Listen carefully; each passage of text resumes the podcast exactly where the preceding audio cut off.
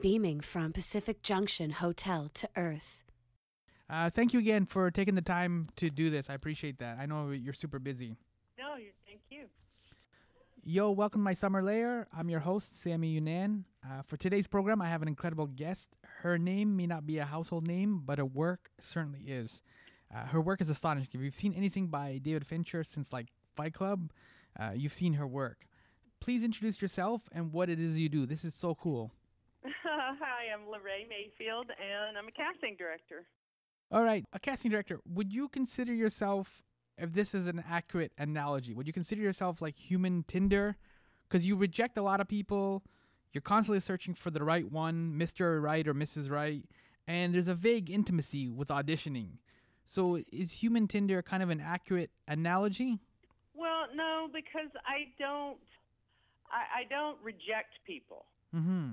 You know, we. It, it's not like a. It's not a rejection process. It's just, you know, you meet and you read a lot of actors, and then there are those that just seem that they fit the role more appropriately for a number of reasons than other people you might have have um, auditioned. Mm-hmm. Do you ever find that volume kind of intimidating, or do you just you and just enjoy the whole process? Like you're like a, a detective it's or an, intimidating at times. Yeah, it's overwhelming, but I enjoy the process. And you know, when you have a lot of people that are interested in being in your project, that's always a very nice thing. yeah. And how does it? How does the process work these days? Is it still like? Is it self tape, or uh, do you prefer the actors being in the room so you can kind of see it's them? a lot of self tape, and I really like that Mhm. uh, because nowadays there is so much work going on for actors, and much of it is not in Los Angeles. Mm-hmm. So it's a way that I get to see actors from all different kinds of locations than just uh, to see actors that are, you know, just in LA. We do sessions, of course. We always see people in person, but our our first big sweep is usually done through tape. And also, not only, you know, are people many times not even in Los Angeles, but if they're in Los Angeles, they could very easily be working and not be available on the days that we're doing sessions. So it's also really nice for them to be able to, and for me to be able to see those actors via self tape. Mm-hmm. There's a uh, a 2013 documentary on casting called Casting By. And Yeah. You've, I guess you've seen it, right? So Uh huh. Yeah, I want to bring up one of Taylor Hackford's comments. He was the he's the director of Ray. I know it's a little controversial, but uh, he his his comment was the reality is you're not a director. As you said, you're a casting director, and he said you're not a you're not a director, and we take exception to being called a director. You're a casting person, casting by, but I do not call them directors because they're not. And I guess from your reaction already, you don't feel that this has merit. Like he's inaccurate then. Well, I mean, look, I'm not the director. Mm-hmm. You know, I also didn't name us casting directors. I didn't do that. I, didn't, I know. You know, that was something that came long before me. Mm-hmm. Uh, but there's director of photography. There's, you know, there, there, the word director is used in, in other heads of department. mm-hmm. But we do direct the casting. And I, I guess it's just that it's just the uh, the role itself, what you actually do and what you bring to the table, is kind of like hidden from the public. That's why it's interesting to talk to you. Yeah, I mean, ultimately the choices are collaborative, and the choices are are all, always up to the director in film. Mm-hmm. Um, in television, it's usually the producers and showrunners because directors come and go with each episode, and they don't start when we all start. Mm-hmm. But um, you know, I mean, I think he's I think he's digging around looking for a reason not to give casting directors more credit, and that was kind of a lame excuse that he came up with. Yeah. I'd be happy to tell him that if I ever get the opportunity to see him. All right, we'll have to. The, oh, that'll be interesting. He sounds like he's just a grumpy old guy to me. Okay, there we go. We're getting to the honest part of the interview now.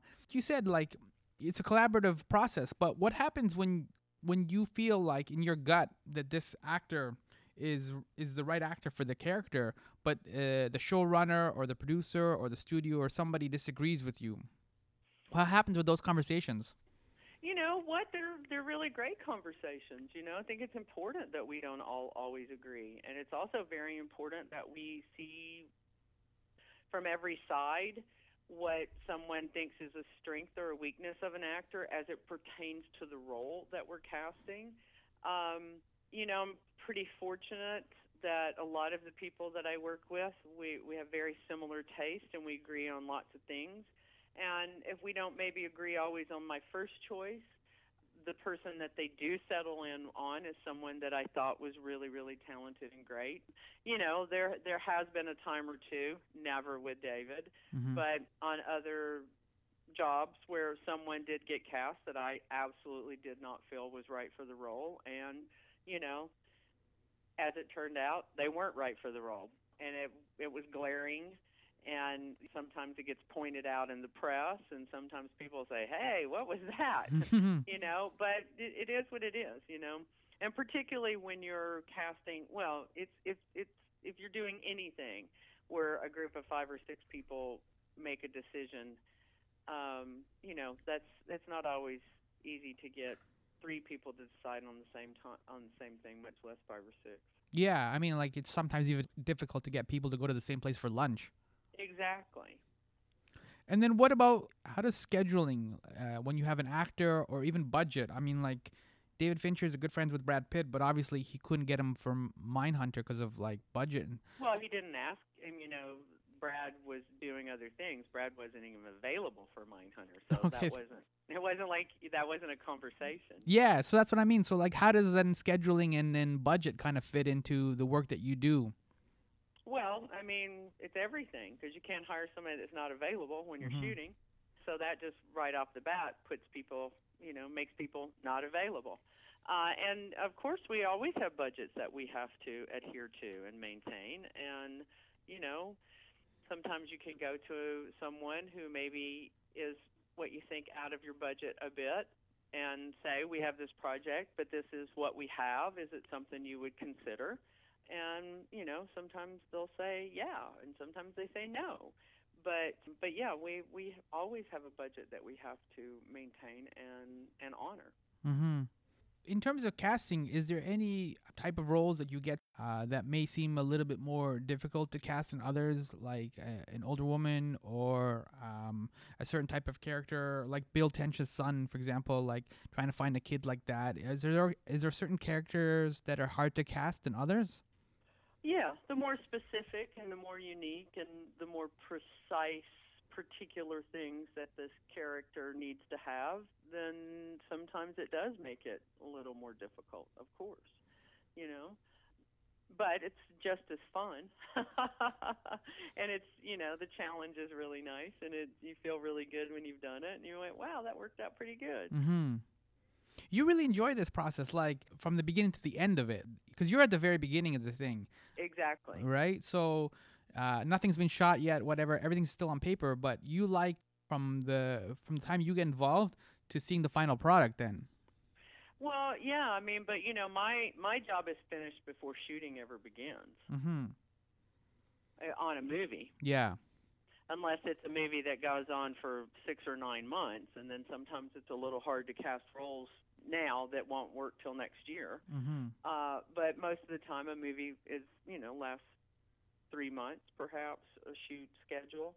So you know about the time they start shooting is about the time I wrap up. Now on TV we work we work until the very last shoot day because we begin in in the early stages with casting all the series regulars and any large recurring roles but then we're working on every episode for the for the other roles that um, are written into those episodes I don't know if power is the right word, but like when you're casting somebody in a some in a project like a like a David Fincher movie or TV show, are you aware that this will open up more doors for them? This will help increase their career. It'll, like, it's a, it's a good feeling, isn't it? Like when you can Yeah, cast yeah, I'm- somebody. I'm, very aware of that. Uh huh. It's a great feeling, and I'm very appreciative of that part of my job. And um, I also know, particularly with David, that it's a wonderful opportunity for every actor because they learn so much from him, and he is a director that most of the time is at the top of their list of directors they'd like to work with. Why is that? Why do people kind of gravitate towards David Fincher? I know that's an obvious question, but I want to hear what you have to say. because he's you know he's the best at what he does You know, mm-hmm. I mean, he's there is a handful of directors that are of his level who are auteurs, and they are renowned, and you know, all actors gravitate towards wanting to be able to work with them, as do as do crew people. You know, it's just it's a very very very fulfilling experience on every level. And the story goes that in 1986, you, David Fincher, and Jody Watley walked into a bar. Is that how the three of you got together, or you kind of No. met? No, No. Jody Watley. yeah. No, no. I came to LA in 1986 because I had a boyfriend here who was a music video director, and he was at a little company where David was, and that's where we met. And that was the first day I came to LA. And how how's the how is it working with him in terms of the cast? Like you said, you've kind of already alluded to it, but like. I guess by now you guys have a shorthand where he kind of gives you a little bit more uh, reign and he, he's able to communicate what it is that he's looking for much more easily. Yeah, well, David always has done that very easily because he's very, very specific. But you know, it's you, you just there's no comparison to a relationship where you've known someone and worked with them for 33 years to somebody that you just met or Mhm. you'd only worked with a couple of times. You know, it's um, it's a lot of fun. David and I have a lot of fun together. We take our we both take our jobs very seriously. He loves actors. I love actors. He loves spending time with actors. So do I and just it's great. We like a lot of the same things, very much so. It's very inspiring, and it's also, you know, it's also he's my dear friend. Yeah. He's not just somebody I work with. He's Mhm. my above that. He's my friend first. Yeah. He just had a birthday too, so happy birthday, David Fincher. yeah. Was there any bouncy castles, or you said I guess he's not a big b- birthday no, party? He is not a birthday guy. Okay. He's great about remembering everybody else's birthday, but he is not much on his own birthday. All right, fair enough. Moving away from Fincher work for a minute, when you worked on some of the Marvel Netflix shows, uh, Mhm. Daredevil, Jessica Jones, Punisher, what happens when those shows kind of get announced? A lot of nerds begin speculating about who should fulfill, like which actors should would work, or for certain roles for Kingpin. Uh, Do you or the production ever listen to those conversations or see those conversations online, or are you just kind of just I don't. yeah? I focus on how the character is described to me and the material that I've been given, and I look for the best actor to fill those roles. And um, you know, we've been very fortunate on those shows, and now I'm doing Hulu shows with them that we've cast fantastically talented actors who are really great, great human beings. And they have stepped into their roles wonderfully, and I think for the most part, we got a lot of support from the Marvel fans. Mm-hmm. Are you ever aware? I mean, Fifty Shades is also you worked on a couple of the movies as well, Fifty Shades Darker and Fifty Shades Freed, and Yeah. those also have their own set of fans. Obviously, not as big as Marvel fans uh, Yeah. community, but it's still a, a community of passionate fans. Are you ever, like you said, you just focus on the material, but are you ever conscious or worried about the fans or trying to please them in any way? No, you no. Uh-uh. you can't please, you know, like I Mhm. said, if you try to get six people together, you're not going to please all them. You get six million, you're for sure not going to please them all. I have to be happy with what I do, Mm-hmm. and I have to feel good about what I do, and I have to feel like I am offering up the absolute best for the role and the character. And and usually when you do that and you do it with honesty and you do it with integrity and you do it with respect for the fact that there are a lot of fans then then for the most part they're pretty happy with what we do. Mm-hmm. you know, I take in always take into consideration that there are a lot of fans that this this material is very very important to, and so for that I want to do a good job, but I don't troll the internet, Yes. and I sure don't look at comments because, you know, what's the old saying? People are like assholes. Everybody's got our opinions are like assholes. Everybody's got one, or whatever that saying is. Yeah. I can't remember. No, and it's valid, and I mean it's it's a thing too. Like you said, like sometimes you. And I'm not calling them assholes. I'm just saying everybody has an opinion. No, for and- sure, I get what you're saying because it, it, like you said, like you've mentioned, like other times when like uh, you haven't necessarily been happy with the casting, and that uh, the viewers can sometimes see that too when the casting's a little off or if it's not Yeah. quite right. Yeah. and um, that's a li- that's more what I'm getting at. It's not just being a troll, but more just like I don't know if that necessarily worked or if I bought that person as a killer or whatever. You know what I mean? Yeah, I mean, look, and you know, you're just not going to please everybody. So the the thing that I do is I want to please myself, and I want to please those that have trusted me with this great responsibility. Mm-hmm. And if they're happy, and I'm happy, then then I've done a good job. And usually, when we're most of the time we're pretty fortunate, the fans are happy too. Mm-hmm. And if they're not, you know, uh, I hate that. It's really a bummer, but they also have no idea what goes into making those choices, you know. Mm-hmm. Yeah, it um cuz like that's why I highlighted like budget and scheduling and things like that cuz a lot of times people don't realize they think it's just like once a move like a show like Daredevil or Punisher is announced, they start going like this guy would be perfect or this person would be perfect. And it's just sometimes those things are not always realistic at all or grounded in any sort of reality. And they're also sometimes they're just not right. Mhm.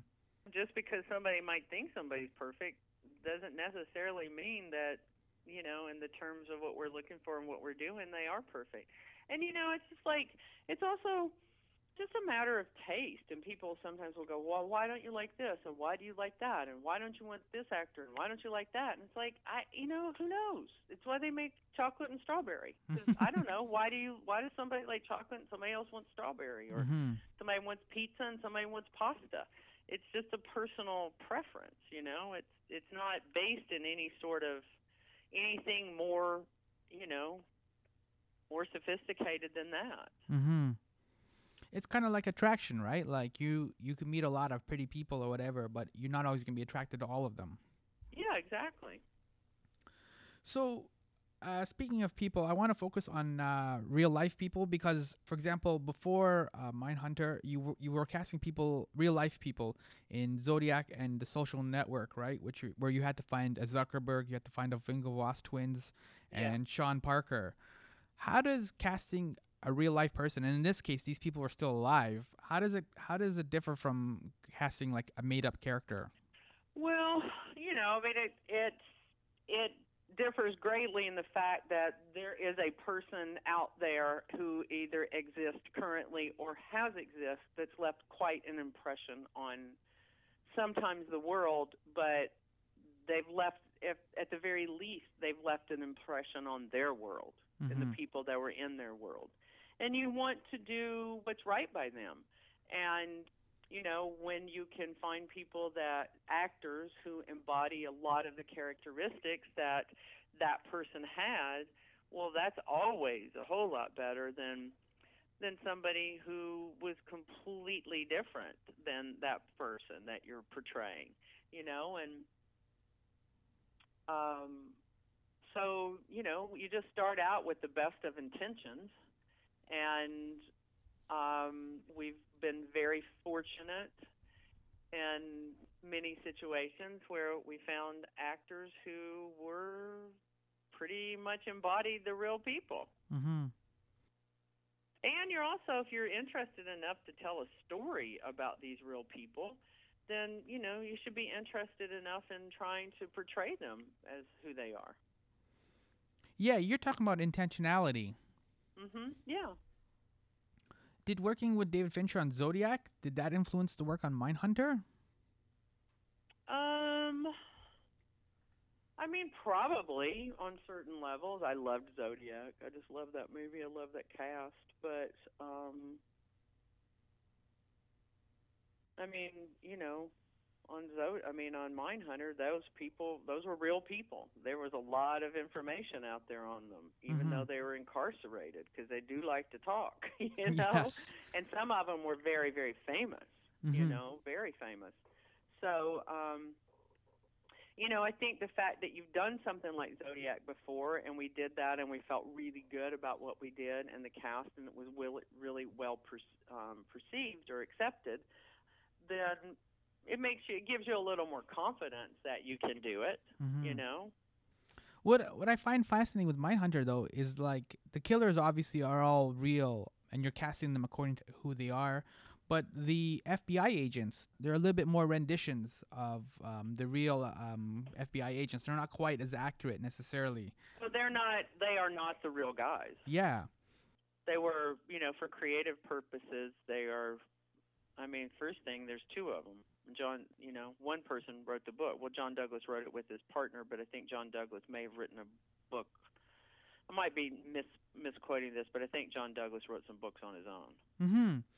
And so it's an interesting tension because it's like the killers are real, and you're even like you mentioned, like using the there's a lot of material out there, and you're using uh, dialogue from the transcripts and things like that. And then the the characters are are half real, half not. I guess is that the best? Like, and so do you have a little bit more leeway then in terms of like casting and how the um and what you're looking for in terms of when you were putting the FBI agents together? Mm, yeah, we. I mean, we had a little more leeway in the fact that they weren't real people that we were trying to exactly replicate. Mm-hmm. But you don't have any more leeway in the fact that these guys were FBI agents, and you need to cast actors who do embody them and pay respect to the men and women who are in the FBI. Mm-hmm. Is there? This might be a weird question, but is there like a way that like uh, when the actors were coming into the room or when you were watching the tapes, are you looking for some sort of like physical presence between like what an FBI agent would look like and how they would carry themselves versus how a killer would kind of carry himself? Well, the killers, we were looking for people that looked like the killers, Mm-hmm. if possible. And none of those actors walked in and carrying themselves like a killer would. They just don't because they're not. Mm-hmm. You know, they're wonderful actors, and and ironically, most of those serial killers, especially everybody in season one and most everybody in season two, are some of the most gentle, kind human beings you could ever be around in your life. So that that absolutely for them to have that whatever part of their personality that embodied the the killers was something that they brought forth in their acting just like Holt and John did as FBI agents in their acting, but Holt and, and you know John have physical uh, aspects about them that y- you believe them absolutely, and particularly for that period of time. Mm-hmm. Holt especially has got that little bit of extra weight, just like as the character just being on the road and just not always eating salad and things like that and the smoking. It kind of you ca- it carries him, but he's also kind of got that elder statesman where he's kind of seeing some things in the FBI and he kind of know he's open to uh, Holden's ideas, but at the same time, you could see like he's kind of he knows how the system works. Yes. There's two people um, when you and I talking about email. There was two people that, that kind of stood out to me, and I want to reference those. One was Joe Tuttle. He plays uh, Greg Smith. Yeah. Uh, he was cast in season one as well as Albert Jones. He was the Atlanta FBI agent, uh, Jim Barney. So both of them were cast in season one, and you didn't know if you were going to be renewed yet. Season two hadn't even been written yet. So when you're casting like this for a TV show, are you aware of future seasons and what these characters and actors can do, or uh, and how it'll evolve, or are you just trying to focus on the present and just like focus on this season? Well, look, we focus on the present because that's that's what we have is Mhm. the present. But you know, if we also know that there's a storyline that's going to be coming up for season two, we make those deals with the actors then. So you do have to take into consideration the next level of work they may be doing in season two. You know, because it's one thing to cast an actor who comes in and works in one episode and can be fabulously talented, but that doesn't always mean that they translate into being a series regular. But Albert and Joe both were the actors that could carry a little bit of of you know a few episodes, and at the and then a year later, or year and a half later, I don't remember how, what the distance was from About two season one years. to two Yeah. um, can carry a much heavier load, and that was very, very apparent. yeah. Both of those guys. For sure, the the one scene that cracked me up was uh, Joe when he was uh, interrogating the killer, and uh, Wendy Carr, uh, the professor, she she started talking about being a lesbian, and his jaw dropped. It was just like that sums up the character perfectly. Like he's just in over his head, and he's talking to his killer, and, yeah, right? And then there's he's like pretty cool, right? yeah, and it's like this woman over here is going about being a lesbian and whatever, and it's just like I, I he he's so far from whatever he's known, and his his, his jaw drop was perfect. And then in, Yeah. and in season two, like uh, Albert Jones as the uh, FBI agent trying to bridge, be a cultural bridge for um, the FBI agents, like between Black Atlanta and how this this case is going. He was really good. He added like a I I used an analogy in the email when we were talking like he added a lot of salt to the um to the scenes because he adds some flavor. So it's like whenever he shows up, he's really kind of cool and he's got a, diff- a distinct presence. Yeah.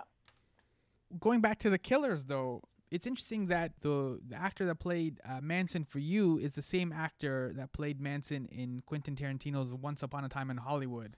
Uh, Damon Herriman. That's kind of a that's kind of unusual just to kind of keep rolling that way. Yeah. You said like for TV you you're casting a lot longer because obviously there's a lot more roles to fulfill. Mm-hmm. When you're on set, like are you actively I don't go on set. Okay. I wanted to know if you actively monitor the killers or if there's some sort of like killer serial killer school or something where you kind of give them a lot of material so that they kind of know uh, what to do and mannerisms things like that. Well, it, and you know, like I said, these guys were famous, Mm-hmm. beyond famous, and many of them did lots and lots of interviews from from jail. Mm-hmm. So there was plenty of information to find have on them. And even like Holt, who plays Bill Tench, he he even visited and like wrote some killers. I think he wrote to the Son of Sam. And, like everyone's kind of doing this like meticulous work and trying to f- understand, trying to get these details. Is this the type of actors that you're looking for who are, who take this type of initiative, or is this also just a byproduct of going back to David Fincher and just like his work uh, ethic? You know what? That's a byproduct of of the actor and their their their process and them doing their research, which makes them feel more. Um, you know that that's that's a definitely um, a byproduct of the actor. I mean, we David wants people to be very well prepared in the development of their character and certainly with their material but David does not dictate how an actor would go about doing that Mhm. ever. He would not. So far, what you've been saying in terms of Fincher's relationship with the actors and your relationship with David, like this all boils down to trust. Yeah. Uh, the actors know that when they come to you, especially because you've been working so much with David Fincher, that they can trust you. In turn, you trust David Fincher. So it's like a mutual kind of understanding. Yeah, exactly. This all hanging out and trying to research and trying to identify the killers, cast the killers, all these things. It sounds really dark. Do you do anything for fun? of course I do. I I live in Santa Fe most of the time, so when I'm not working, I'm there and I have really dear friends and I hike and uh I have a son and a grandson and I have my niece and a nephew that I'm super close to and I have dear dear dear friends that I spend lots and lots of time with. So yeah, I have a I have a really sweet full life that I'm very grateful for along with work. Yeah. So just to kind of go back full circle, as we were talking about at the beginning, like why this area of film and television? Why casting? Why did you end up here? You know what? David suggested it, quite frankly. I worked as David's assistant, and I would edit casting tapes when they would come in. And one night we were going through casting tapes, and he said, I, I think this is kind of like your thing. I think this is just like the thing that you do really, like, you just have a natural eye for it. Why don't you try it? And I was like, okay. And he said, all right, we're going to do a Jody Watley video. Why don't you cast that? And I was like, okay. and that's how it started. And so, what are you working on next? Is there anything that uh, you can share or talk about? Yeah, I'm uh well I'm working on two Marvel shows with Hulu and David's doing a movie that we're working on right now called Mank. Okay, cool. And are you hoping or expecting season three of Mindhunter, or is that still too early considering season two just came out? I think it's too early. I have not heard. Mm-hmm. All right, and so uh, we can see you in the the Hulu shows as you mentioned, or see your work again. Thank you so much for uh, taking the time. We covered a lot, Oh, actually.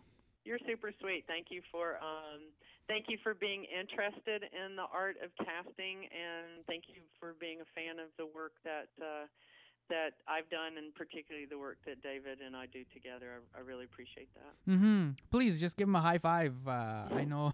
uh, I guess that's what always the director is happy to, happy to hear or have right after he's done a good job is a high five. He appreciates that. Yes, he's very humble, but he of course he he appreciates it. Mm-hmm. Yeah, thank you, Larry. Uh, that's it. I think we covered all the good stuff. Okay, good. Thank you, Sammy.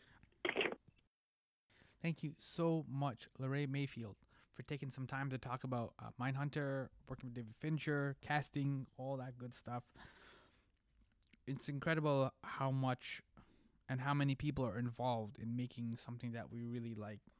If you like what I'm doing here, you can, uh, or if you don't like to, I'm also open for that too. Uh, you can yell at me or cheer at me at my pal Sammy. That's on Twitter, Facebook, and on Instagram. My pal Sammy. Thanks so much for listening.